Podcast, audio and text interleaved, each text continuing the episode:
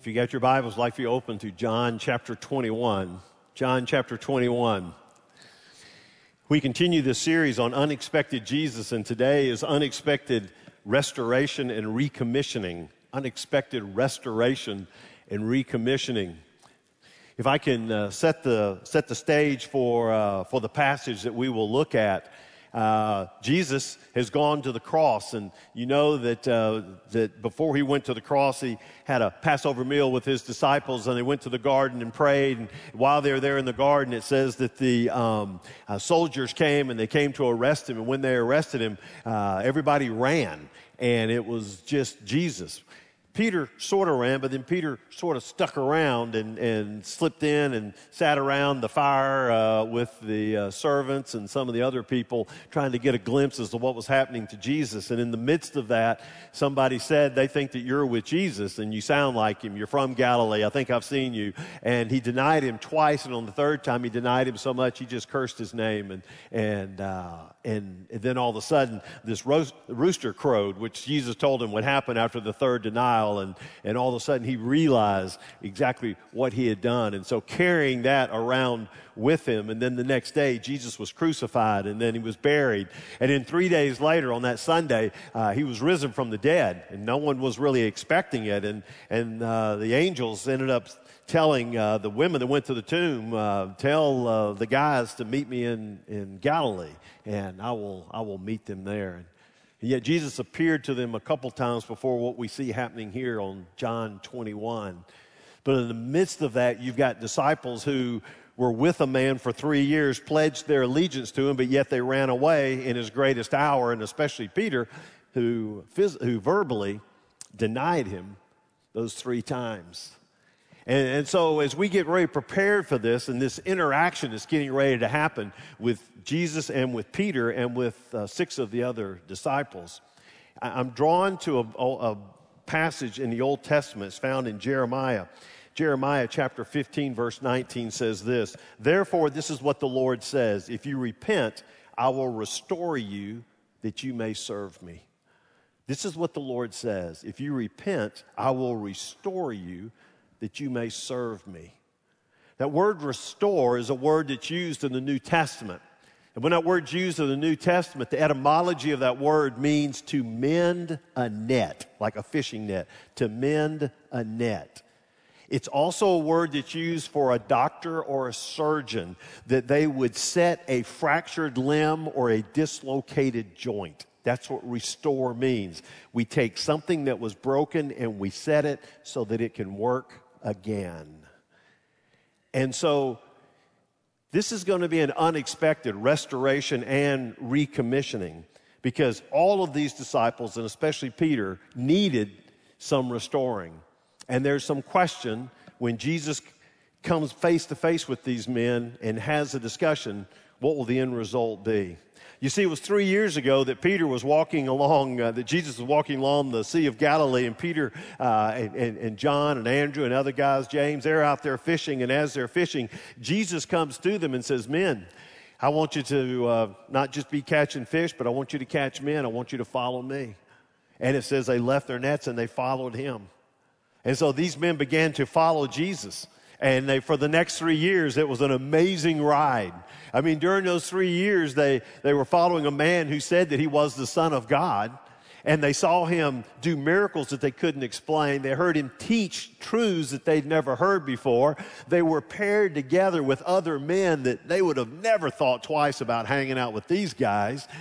And yet, in the midst of all of that, it was like one of the greatest three years of their life. And there were the highs, you know, man, incredible miracles and stuff. And there were the lows, like that time when Peter told Jesus something and Jesus looked at him and says, Get behind me, Satan. It's not what you want your boss to say. And, uh, and then there was that time when he got arrested and he cut off the servant's ear, and Jesus wasn't real happy about that. And then, worst of all, it was the time when he denied him three times. And so Peter's had his up and down on there. But where he is right now is he knows that he messed up big time. And his world is broken in a thousand pieces. And he's carried that with him. He's carried that with him from that late night to when he did that, all the way through to John 21. And there are a number of us here today that we're walking through broken worlds. We're living in a broken world. I, I can look at high school students and college students, and, and for some of you, it's like I, I never guessed that the things I've gotten into, I would have ever gotten into. Had no idea the sexual temptations would be as strong as they are. Had no idea I would lose my virginity. Had no idea that my language now is spiced with more profanity than I ever thought it would be. I didn't know I would struggle with anger and jealousy and envy like, like I, I struggle with. I can't believe I've compromised some of these values that I thought that I held dear. And what it does is just, it's like your world is shattered and, it, and it's broken, and you're saying, Is there any hope for me? And there's some out there as husbands and wives of saying, You remember the day that when you took those wedding vows and how excited you were, and, and uh, there was anticipation of this amazing life together. And that there would be joy of living throughout your life and celebrating that 50th wedding anniversary one day. And, and, uh, but yet, today, the situation you find yourself in is a little different because this morning there are mixed feelings of both joy and sadness as unfulfilled promises and damaging words have shattered your world. And so, whether you're married or whether you're single or a young person or a college student, we've all at times in our life have hit something that has caused our world to be damaged and it's broken. And we ask ourselves and we ask God, is there, is there tomorrow? Is there another chance? is does a new start even exist? Can your broken world be rebuilt? And the answer is a resounding yes, because Jesus restores and Jesus recommissions. And sometimes he does it unexpectedly. And that's what happened here. And so let me just give you some framework on, on Jesus, the restoring and the recommissioning. Number one is Jesus comes to where you are. Jesus comes to where you are. If you're in a broken world situation, He knows exactly where you are and He will come to where you are. Look in the first four verses of this passage. It says, And after this, Jesus revealed himself again to the disciples by the Sea of Tiberias, that's the Sea of Galilee. And he revealed himself in this way Simon, Peter, Thomas, called the twin, Nathanael of Cana in Galilee, the sons of Zebedee, James and John, and two others of his disciples were together. Now, most people believe that was probably Andrew and Philip. All seven of these were from Galilee. We'll call them the Galilee seven, okay? So out of the, out of the 12, seven of them were from Galilee. And he says that Simon Peter said to them, I'm going fishing. And they said to him, Hey, we'll go with you. And so they went out and they got into the boat, but that night they caught nothing. So all these guys, they go fishing, and fishing was good for them. That was kind of emotionally something that they needed to do. Their whole life had been on the roller, just last week they've been on a roller coaster. And for Peter, therapeutically, this is what I need to do. I just need to go out and go fishing. And there are a number of you men here today that have already amened and circled that verse and are, are telling your wife or your friends or your boss or your coworkers, I really got to go fishing. It's biblical. Uh, it's found there. I'll also let you know that in verse 3 it says, and they caught nothing. So just keep that in mind. Unless Jesus shows up on the shore, it could be a long day. But uh, so they go fishing, and I just kind of laugh because they fished all night and they hadn't caught anything. And you guarantee, I can guarantee you, at least one person's on the boat says, "Well, doesn't that typify our week?" I mean, this is the way everything's going. Well, verse 4 it says, Just as day was breaking, Jesus stood on the shore.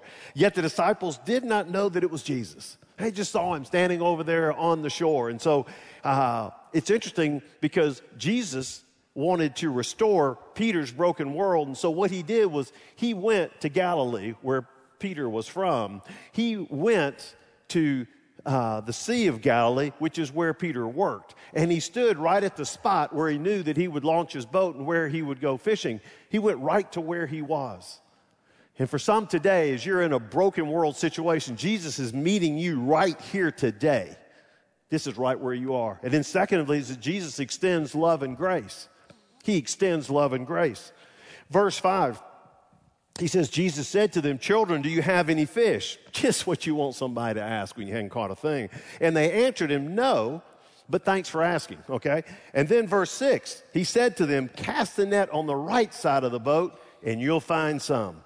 So they cast it, and now they were not able to haul it in because of the quantity of fish. And that disciple whom Jesus loved, that's John who's writing this, that disciple whom Jesus loved, therefore said to Peter, It is the Lord.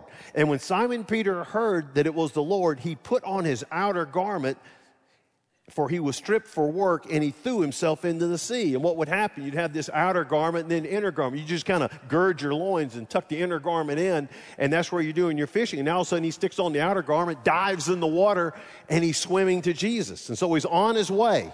And verse 8 says this And the other disciples came in the boat, dragging the net full of fish, for they were not far from the land, but about a hundred yards off. And when they got out on land, they saw a charcoal fire in place with fish laid out on it and bread. And Jesus said to them, Bring some of the fish that you just caught. So Simon Peter went aboard, hauled the net ashore full of large fish, 153 of them. He's a fisherman for sure. Anybody ever had a large catch? They'll always tell you exactly how many they caught. Is that true, fishermen? If you had a good day, you'll say, It was a good day. I caught this many, all right? If it was a bad day, they just skim over it, okay? Yeah, catch release. I just released them all. All right, this is what he says. There were 153 of them, and although there were so many, the net was not torn. And so Jesus said to them, Come and have breakfast. Now, none of the disciples dared to ask him, Who are you? They knew it was the Lord. And Jesus came, he took the bread, and he gave it to them, and so with the fish. And this is how the third time that Jesus was revealed to disciples after he was raised from the dead. And so look at this, look at the setup. They fished all night and they caught nothing. All of a sudden, Jesus comes and tells them to cast the net on the other side. They do, and they catch, and it says there's 153 fish. Now, this is just me. I like to look really close at Scripture. And why in the world, in, when you're reading the Scripture, did it say there were 153, all large fish, none to throw back, and the net was not torn? And the net was not torn. What does that mean? Let me tell you what I think it means. I think it means that when they bought that net, it had a guarantee of 125 fish. And, uh, and they bought it. It was a 125 fish net, and they caught 153, and thing didn't tear. Because if it did tear, they went back to the manufacturer. He wouldn't have given their money back because he says, No, you had 153. We're not covered for 153. We're only covered for 125. So now what they did was they caught 153 and 125 net, and they said, It's a miracle. Not only did we catch the fish, but the net didn't tear. It's the only reason I can think why I put that, that little caveat in there. The net didn't tear. This is incredible. You can't get 153 large fish in one of these nets, but they did. And they haul this up, and all of a sudden, when they do, guess what Jesus is doing? He's the Son of God, and he's cooking breakfast for seven men that failed him. Can you imagine? He has fixed this breakfast, and all seven men that are sitting around him are all seven men that had failed him. It's not one of them he can look at and say, Hey, man, thank you for being with me during the tough times. All seven of these guys, they let him down. All seven. And what was he doing? Built a fire, already brought some of his own fish, had some fish cooking. Then they started cooking theirs. And he's telling them, This is where you're to fish. He prepped his breakfast for them. He's doing it all. I just want to let you know whatever your broken world experience is, no matter how much you have failed God, He extends that same love and grace to you today. So let's just understand this on the front end. Don't ever get to a point to where you say, My world is so broken that there's no way even Jesus would fix it.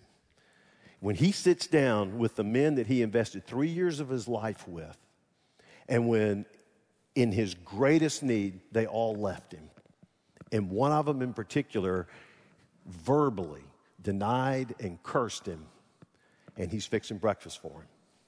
And he says, I can restore your world. He extends love and grace.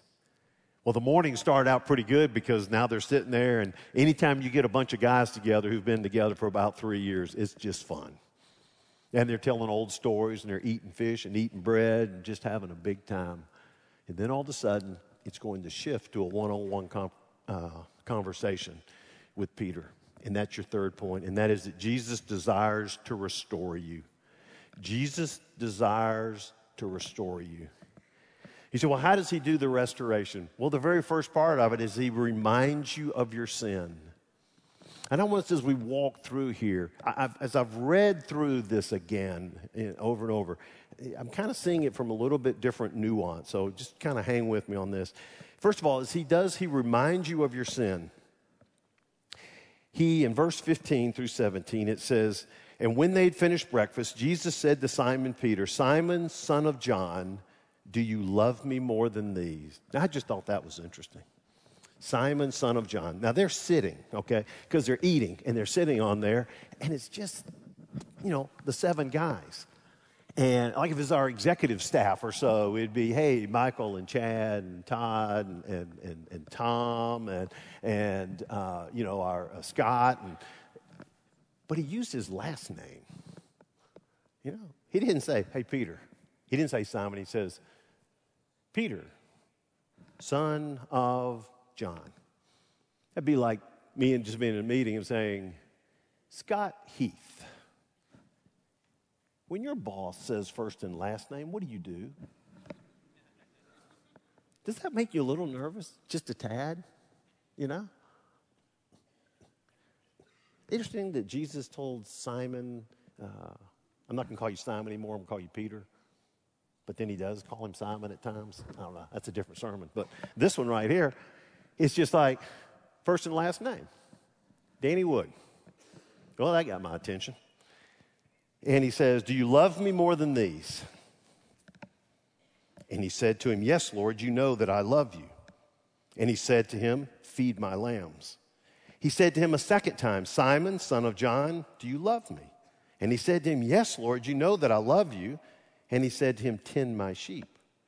And he said to him the third time, Simon, son of John, do you love me? And Peter was grieved because he said to him the third time, Do you love me? And he said to him, Lord, you know everything. You know that I love you. And Jesus said to him, Feed my sheep. Jesus said the very first time, Do you love me more than these? It's so much fun to read commentaries. I know you enjoy it too. But uh, when you read commentaries, there's like volumes written on what does that mean? What does it mean? When he says, Do you love me more than these? What's he talking about, these? And, and you can put it in the two areas. One area says, Do you love me more than these? To say, the boat, the nets, the big catch of fish, the buddies that are sitting around here, do you love me more than these?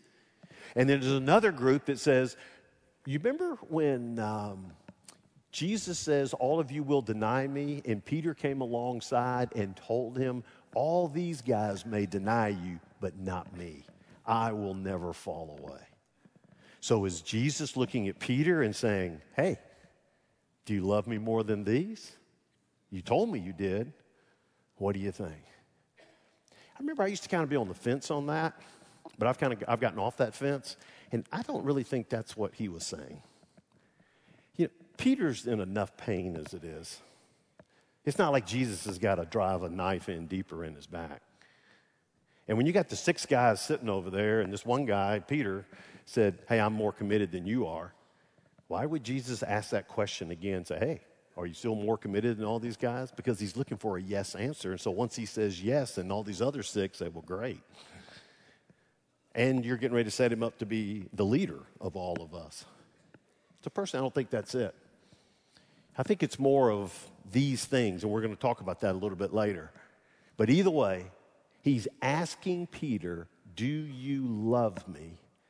And he's saying, Do you love me more than these things, other things on there? And he said, Yes. So then he repeated the question twice. And each time he responded, but when he got to the third time, it said that he grieved. Peter was grieved when he asked it. And so naturally, it's easy to look and say, there were three times that Peter denied Jesus. And so Jesus asked three times, Do you love me? Yes. Do you love me? Yes. Do you love me? Yes. And when he got to that third one, it's like, Man, I understand. You know, I've got the denial over here, and I've got this affirmation of love here. You see, you need to be reminded of your sin because before you can be restored and recommissioned, the sin in your life has to be addressed. You need to admit the wrong that was done and have a desire to be in a right relationship with God. Just got to own up to it and said, I was wrong. I need forgiveness. I desire to be restored. And no matter how desperate your failure is or how deep seated your shame, Jesus can forgive us, He can renew us, and then He can use us in His service. So, the first part of it is that we need to be reminded of our sins, but then the other part, the second part is He allows you to reaffirm your love for Him. He allows you to reaffirm your love for Him. And we can only go forward when we are unburdened of our destructive memories through the gracious forgiveness of God. Let me just share that statement one more time. We can only go forward when we are unburdened of our destructive memories through the gracious forgiveness of God. What we did stays in our mind over and over and over. And what we have to do is get through those destructive memories, and we can only do that through the gracious forgiveness of God. Peter is being called to undo his denials with these three public reaffirmations of his love and loyalty to Jesus. He denied Jesus three times, and now he's affirmed his love three times. And um, where most people look at it is saying, Peter, do you love me? Peter, do you love me? Peter, do you love me? And it's like hammering on him to say, Do you remember when you denied me? Do you remember when you denied me? I see that a little different. I think that when Jesus asked him, Peter, do you love me? Yes, he's wanting to remind him of the sin, but at the same time, he's wanting to cancel out uh, each one of those times that he denied him. Because if you listen closely to what Jesus said, he says, Peter, do you love me more than these? And when Peter came back and said, Yes, Jesus didn't come back and say, nah, I'm not so sure. Let me ask you again. You know what he said? Feed my sheep, feed my lambs. Then he comes, asks him a second time, tend my sheep. Then he asked him a third time, feed my sheep. You know what he did? Each time Peter said yes, guess what Jesus did? I've got an area of responsibility for you. So he's not, it tells me that he's not trying to make him feel more painful. He doesn't need to make him more, feel more painful over what he's done. What he's trying to do is to show the love and the grace that's being extended to him. And when he asked him, and he asked him that one time, and then he says, Yes, Lord, I love you, he says, Not only do I believe that so much, but I'm going to give you an area of responsibility. I'm going to move you into this area. So I'm going to ask you a second time, because there's a second time you denied me. And when he says, Yes, I love you, so I'm going to remind you, I've got a place for you to serve. He asks that third time, I've got a place for you to serve. He gives them an opportunity to cancel out his denials. And it's this affirmation of love that Jesus uses to drown out the echoes of his betrayal. He wants to drown those out so that is not some millstone around his neck for the remainder of his life. To where every time somebody says, Hey, Peter, I want you to do this. Well, I'd like to, but you know, I'm the guy that denied Jesus three times. And just let that stay with him and define his life. And he says, No, this is not to define your life this broken world experience that you've gone through, it does not have to be what defines your life. Because I'm going to tell you what's going to define your life, and that is the fact that I forgive you, I will restore your world, and I'm going to re- recommission you to a place of service. And that's the third point, and that is we, He recommissions you for useful service. He recommissions you for useful service. With each affirmation of love, Jesus gave Peter a responsibility of leadership in his kingdom work. So again, he's not adding to his pain, he's reassuring him of his love. And so he tells him these things. He says, I want you to feed my lambs. Feeding, that is what a herdsman does with his lamb. Tend my sheep, that means to guard, to protect them. And so he says, You're the ones going to be feeding the sheep, you're going to guard them, and you're going to protect them. Bottom line, you're going to have leadership as we move forward as this New Testament church begins. You will have leadership, and I am giving you this leadership. You are being recommissioned for that. And then verse 18, he says, Truly, truly, I say to you, when you were young, you used to dress yourself and walk wherever you wanted. But when you are old, you will stretch out your hands, and another will dress you and carry you where you do not want to go. Really wasn't sure what that means. So you get to verse 19, it says, This he said to show about what kind of death that he was to glorify God. And now, uh, most accounts we have show how did Peter die? Does anybody know? He was crucified, and it said he was crucified upside down. And so some will say that when he says your arms will be outstretched, they believe that could mean crucifixion. Well, what John is writing in verse 19, we def- definitely know that what he's telling Peter is Peter, you're going to die. You're going to die for me. Now, he doesn't fill in the blanks and say, from this point forward, while we're on the beach, till that time of death. I'm not filling that in, but I will tell you this just follow me. And in verse, into verse 19, he says, And after saying this, he said to him, Follow me. And Peter turned and he saw the disciple whom Jesus loved following him, the one who had been reclining at the table close to him and had said, Lord, who is it that is going to betray you? This goes back to the Lord's Supper. And it was John. And when Peter saw him, he said to Jesus, Hey, Lord, what about that man? And Jesus said to him, If it is my will that he remain until I come, what is that to you? You follow me. What he told Peter is, Listen, you're, you're not to be worrying about what this guy or that person or that lady or that person, what I'm supposed to do in their life. All you're supposed to be concerned with is you follow me. Don't get sidetracked by these other things. Don't use those as excuses. Don't sit there and hesitate to follow me because now what's the plan for this person? Just focus on me and follow me. That's your main responsibility. Now, what Jesus is doing, he is recommissioning Peter. I looked up recommissioning, and it's interesting. There's two definitions for recommission. This is what they are to validate an existing commission or to give a new commission. To recommission means you validate an existing commission, or it means you give a new commission. And I'm here to tell you that with Peter, Jesus did both of them. He validated an existing commission and he gave him a new commission. He validated an existing commission. We come back to do you love me more than these? Peter, do you love me more than these? What's sitting out there? There's a boat, there's the net, you know, the one that was guaranteed for 125 fish that caught 153? There's a whole load of fish. That was a very successful day for you as a fisherman. There are the buddies that you've got over here that you're hanging out with. My question is do you love me more than all of these? And see, the same thing happened in Luke chapter 5. Because in Luke chapter 5, they've been fishing all night and they didn't catch a thing. They come back. Jesus is getting ready to preach. Jesus gets on one of their boats and they push out a little bit and he finishes up the sermon says, Boys, let's go fishing. They said, We've been fishing all day and we couldn't catch a thing. He says, Hey, but Jesus is in the boat. Let's see what happens. So they go out there, throw your nets out. They throw the nets out and they catch so much they had to bring another boat out to bring it all in. And when that happened, Peter fell on his face before him and worshiped Jesus. And Jesus' comment to him was, Do not be afraid. From now on, you will be catching men. And they came into the shore. When they came in the shore, it says, they left it all and followed him. He'd seen a great catch of fish. He'd seen the thrill of what it's like to get a record number of fish. He saw all the things that were happening in his job as a fisherman. And Jesus looks at him and says, Guys, I've got something even better for you. And he says, I'm with you. And so when Jesus is sitting there talking to Peter, says, Do you love me more than these? Takes him back to Luke chapter 5 when they've got all these same things out there. And he says, Where are we, Peter? Where are we today?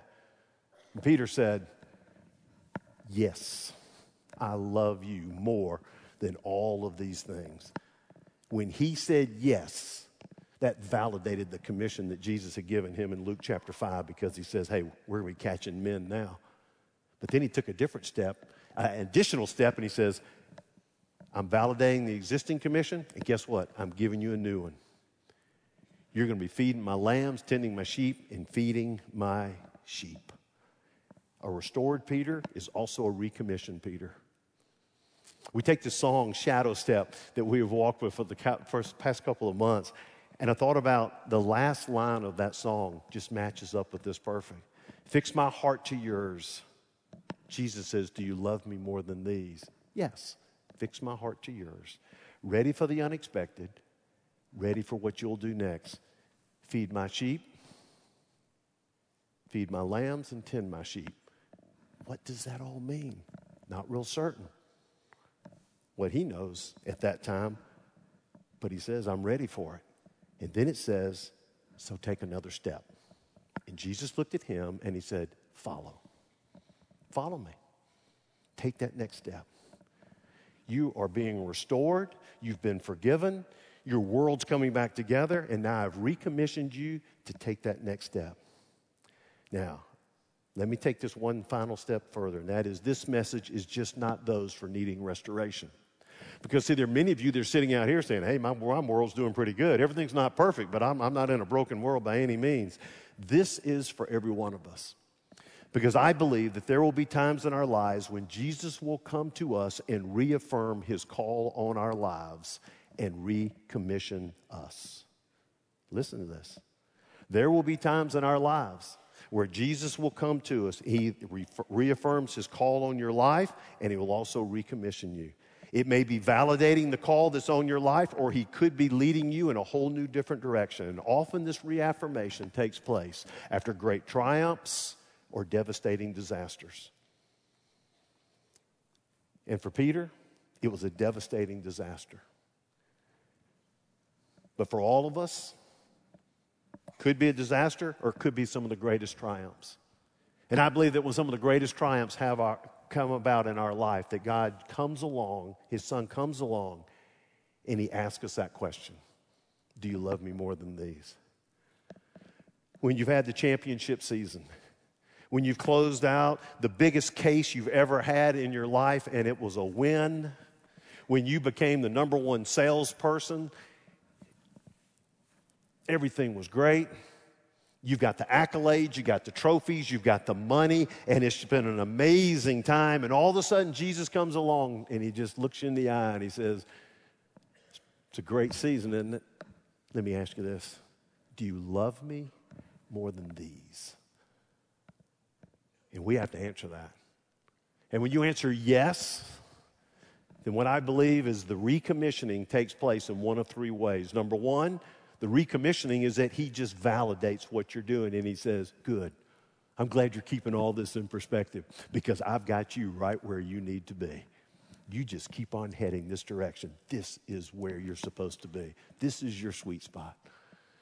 Second answer, he could be circling back around. And, and, when he says, Do you love me more than these? And you go, Yes, he says, Great. This is exactly where I want you to be. But guess what? I'm getting ready to expand your sphere of influence. You just keep doing what you're doing. You're in the right place. You're, you're, you're in the right calling. You're in the right career over here. But I'm getting ready to expand your sphere of influence and do things a little different. Or the third could be Do you love me more than these? And Jesus says, What is your answer? And you say yes. And once you say yes, his response will be, You know what? I got a different step for you. We're going to go somewhere in a whole different realm. All I want you to do is to follow me. Fixing your eyes on the unexpected, in the wonder of his shadow step. So take another step. That's the sweet spot of what live sent means. I will follow you wherever it is. It may be you just keep on doing what you're doing, you keep being faithful to me, or it may be I got a different step for you. I want you to watch a video of a family of our church who's getting ready to take that next step to where they believe that God has recommissioned them to say, take another step and follow me.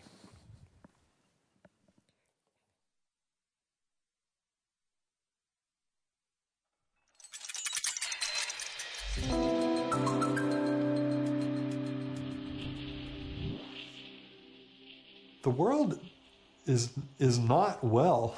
We live in a sick world and the the healthiest model he's given us is that family that's huddled around Christ.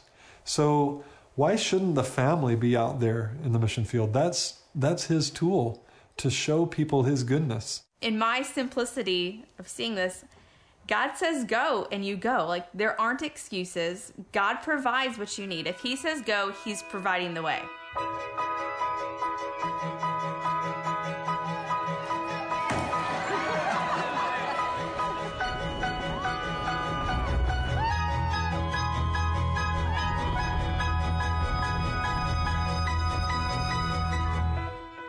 So we felt that God gave our family a desire for missions. And so when we had our kids, he was telling us, bring them along. Like, this is, I did not call you to do this until you had kids.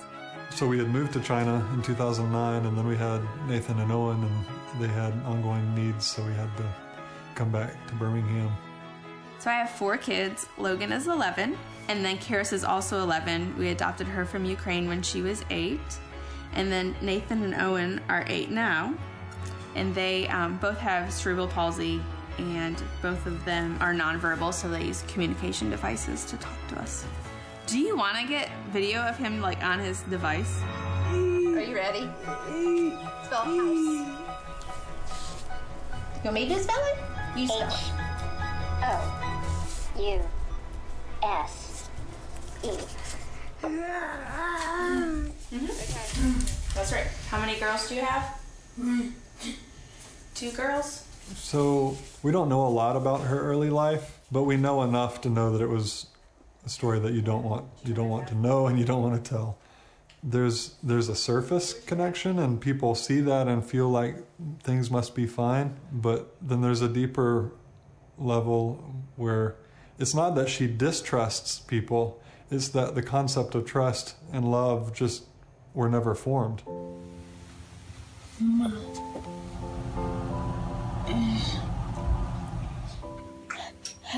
Good job. because of our experience in an adoption eh, with a child that was just surrounded by sin and fallenness for her whole early childhood.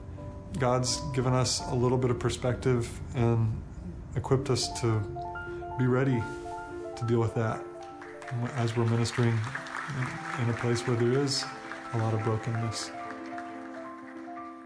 We knew eventually that we wanted to be back in the mission field, that we were ready to be back in the mission field. Soon after we started praying that, the Lord reminded us of a contact we had made through friends in China. Well, the ministry they founded uh, is called Taiwan Sunshine. It's a really a cultural crisis when you have child with special needs there. So Taiwan Sunshine is there to stand in that gap and support people and, and share the gospel.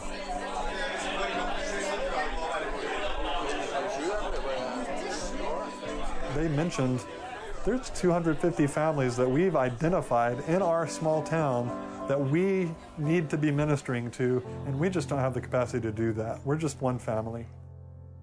The Lord was like, Hello, this is scripture right here. The harvest is plentiful, and you want to be a worker, so go.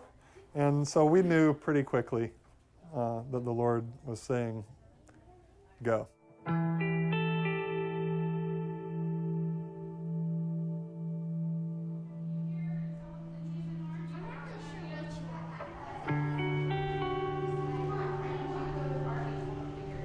We come here and do improv games and uh, tape different uh, scripts and stuff like that. So are you a kid? Some type of She's an introvert. Mummy? Are you a mummy?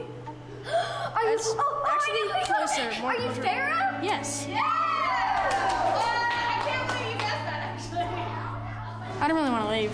Yeah, I didn't. I'm gonna, uh, I'm probably gonna, I'm gonna miss a lot of things. Yeah. You need to line against So whenever people ask, you know, what they're supposed, what we need them to pray for, the first thing on our list is friendships for Logan, because that's a really hard thing in East Asia is building friendships. Preston, my husband, professor at Samford and pre-construction analyst for Ford Construction.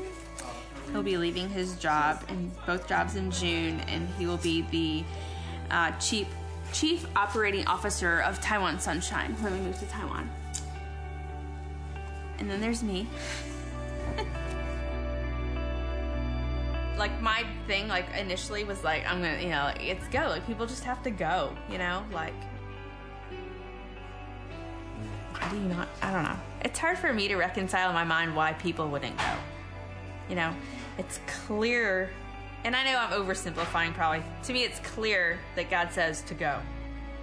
Our story is a story for the purpose of telling his story. But that's true of everyone's story.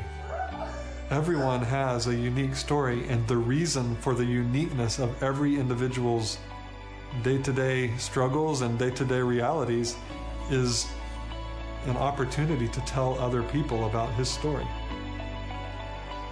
To me, if you can function here because He's provided the way, then He's going to provide the way. You just have to say yes.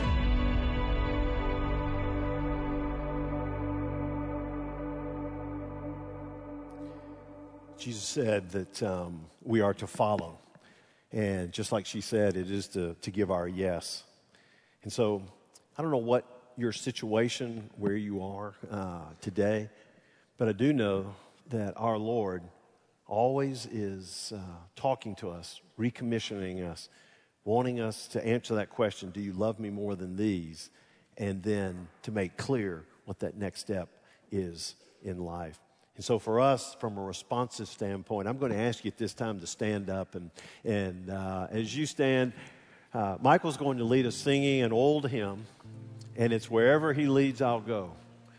It's my prayer that as, uh, as you sing this song, you look at those words and let those words resonate in your own heart and make your own prayer to the Lord and, and truly say, Lord, wherever it is that you call, wherever you lead, you know, I want to follow. Let us sing.